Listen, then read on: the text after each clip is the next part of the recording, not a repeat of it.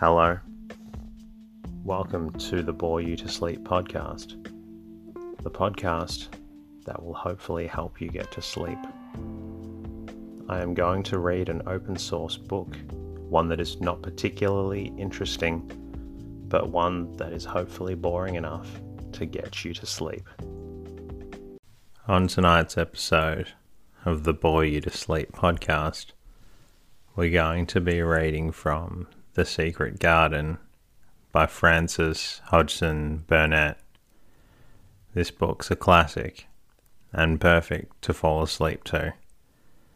If you enjoy the episodes, please jump into the podcast app you're listening on, leave a rating, leave a comment, or if you want to say hello, jump over to the website boreyoutosleep.com. It's always good to hear from you guys, and the reviews and ratings help me bring out more episodes to more people that can help get a good night's rest. In the meantime, lie back and relax and enjoy the readings. The Secret Garden, Chapter 1 There is No One Left. When Mary Lennox was sent to Misselthwaite Manor to live with her uncle, everybody said she was the most disagreeable looking child ever seen. It was true, too. She had a little thin face and a little thin body, thin light hair, and a sour expression. Her hair was yellow, and her face was yellow because she had been born in India and had always been ill in one way or another. Her father had held a position under the general English government and had been busy and ill himself. And her mother had been a great beauty who cared only to go to parties and amuse herself with gay people. She had not wanted a little girl at all, and when Mary was born, she handed her over to the care of an ayah who was made to understand that if she wished to place the Mem Sahib, she must keep the child out of sight as much as possible. So when she was a sickly, fretful, ugly little baby, she was kept out of the way, and when she became a sickly, fretful, toddling thing, she was kept out of the way also. She never remembered seeing familiarly anything but the dark faces of her ayah and the other native servants, and as they always observed her, gave her her own way in everything, because the Mem Sahib would be angry if she was disturbed by her crying. By the time she was six years old, she was as ever tyrannical and selfish a little pig as ever lived. The young English governess who came to teach her to read and write disliked her so much that she gave up her place in three months.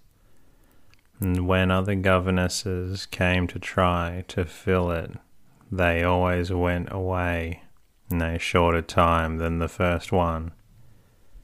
So if Mary had not chosen to really want to know how to read books, she would never have learnt her letters at all.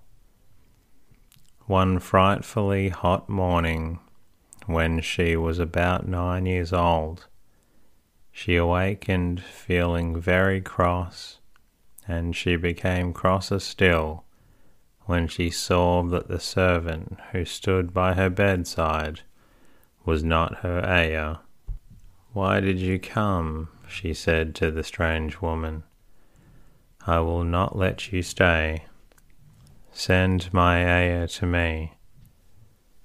The woman looked frightened, but she only stammered that the ayah could not come, and when Mary threw herself into a passion and beat and kicked her, she looked only more frightened and repeated that it was not possible for the ayah to come to Missy Sahib.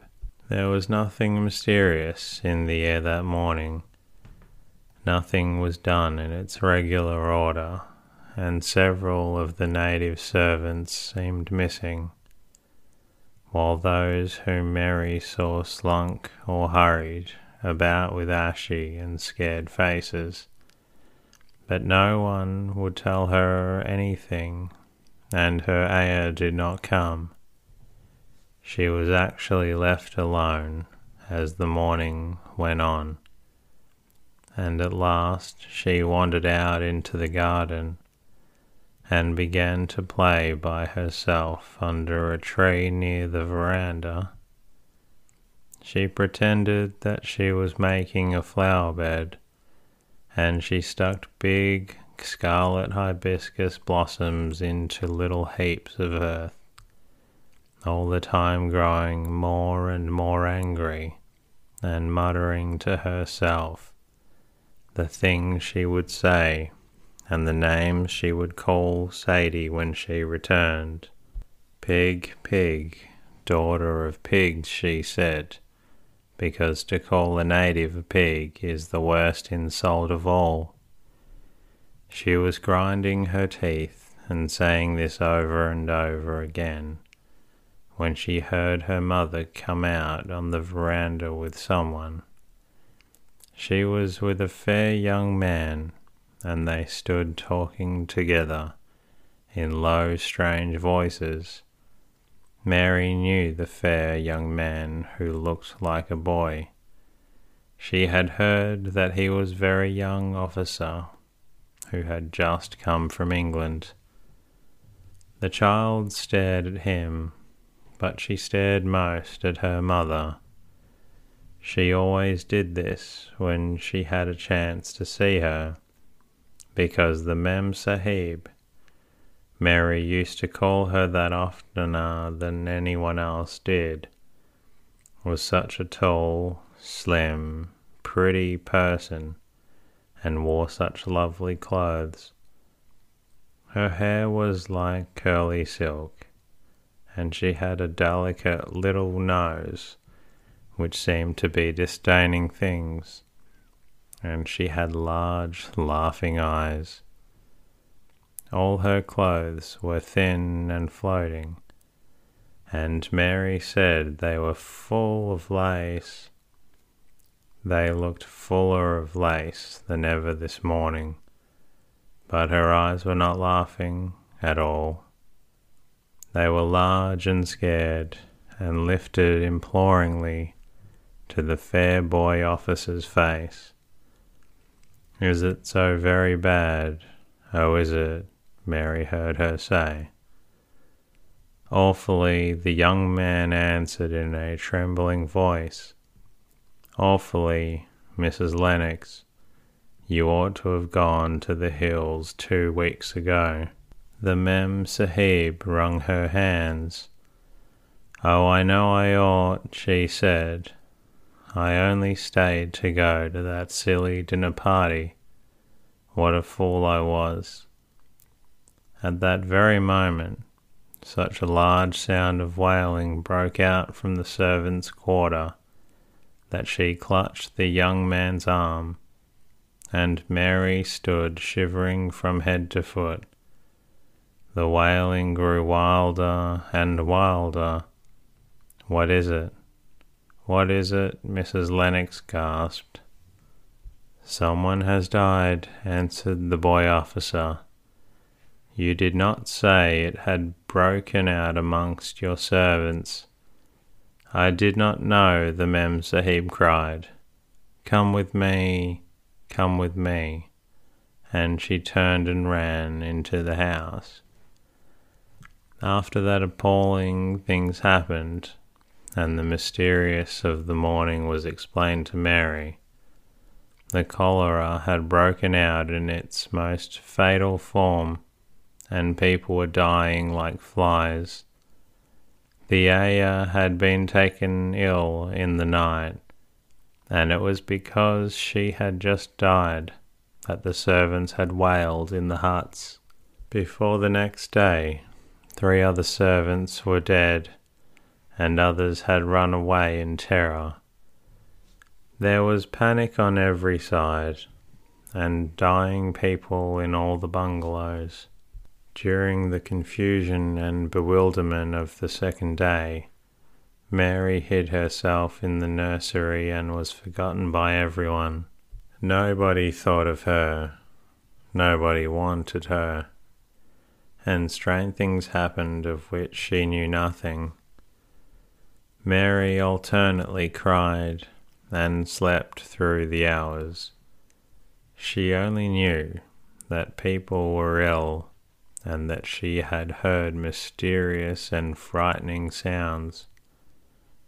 Once she crept into the dining room and found it empty, though a partly finished meal was on the table and chairs and plates. They looked as if they had been hastily pushed back when the diners rose suddenly for some reason. The child ate some fruit and biscuits and being thirsty, she drank a glass of wine which stood nearly filled. It was sweet, and she did not know how strong it was. Very soon it made her intensely drowsy, and she went back to her nursery and shut herself in again, frightened by cries she heard in the huts and by hurrying sound of feet. The wine made her so sleepy that she could scarcely keep her eyes open, and she lay down on her bed and knew nothing more for a long time. Maybe things happened during the hours in which she slept so heavily, but she was not disturbed by the wails and the sound of things being carried in and out of the bungalow. When she awakened, she laid and stared at the wall. The house was perfectly still. She had never known it to be so silent before. She heard neither voices nor footsteps and wondered if everybody had got well of the cholera and all the trouble was over. She wondered also who would take care of her now her ayah was dead there would be a new ayah, and perhaps she would know some new stories. Mary had been rather tired of the old ones. She did not cry because her nurse had died. She was not an affectionate child and had never cared for much of anyone. The noise and hurrying about the wailing over the cholera had frightened her and she had been angry because no one seemed to remember that she was alive. Everyone was too panic stricken to think of a little girl no one was fond of. When people had cholera, it seemed that they remembered nothing but themselves.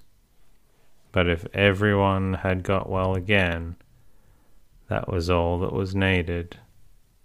But no one came as she lay waiting, the house seemed to grow more and more silent. She heard something rustling on the matting, and when she looked down, she saw a little snake gliding along and watching with her eyes like jewels.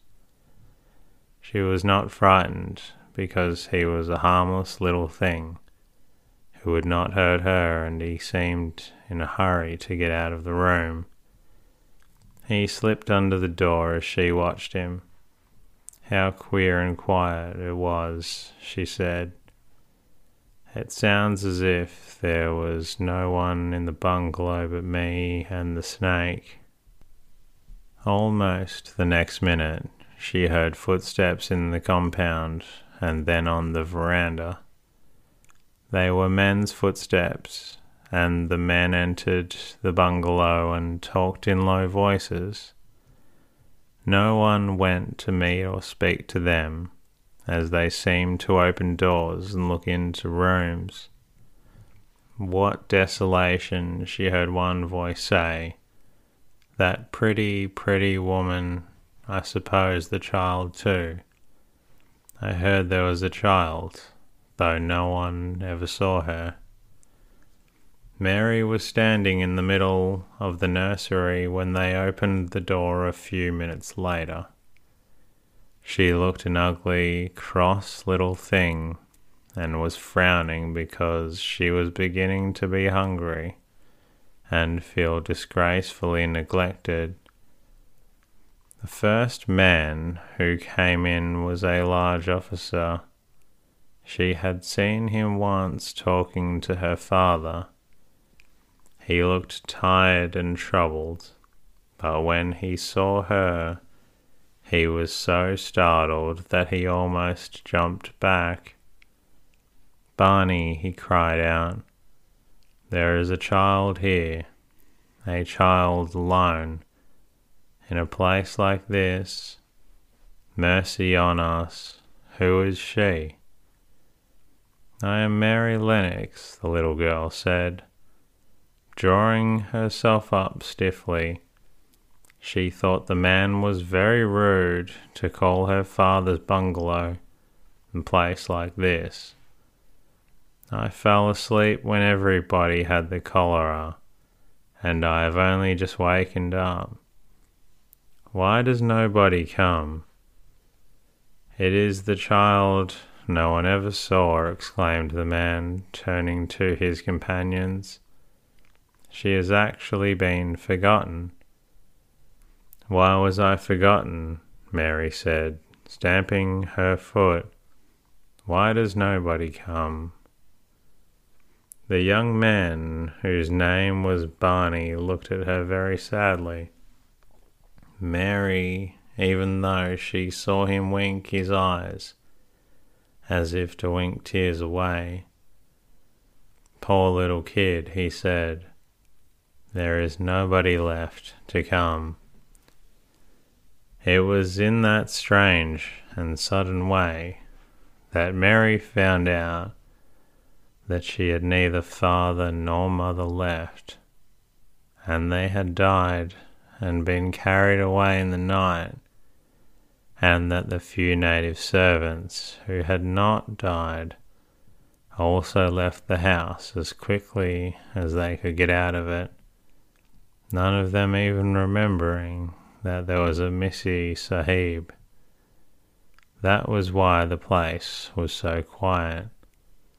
It was true, and there was no one in the bungalow but herself and the little rustling snake. That is the end of chapter one of this beautifully sleepy story. Hopefully, it's made you feel a little drowsy, and if not, please check out another episode. Until next time, good night and speak to you soon.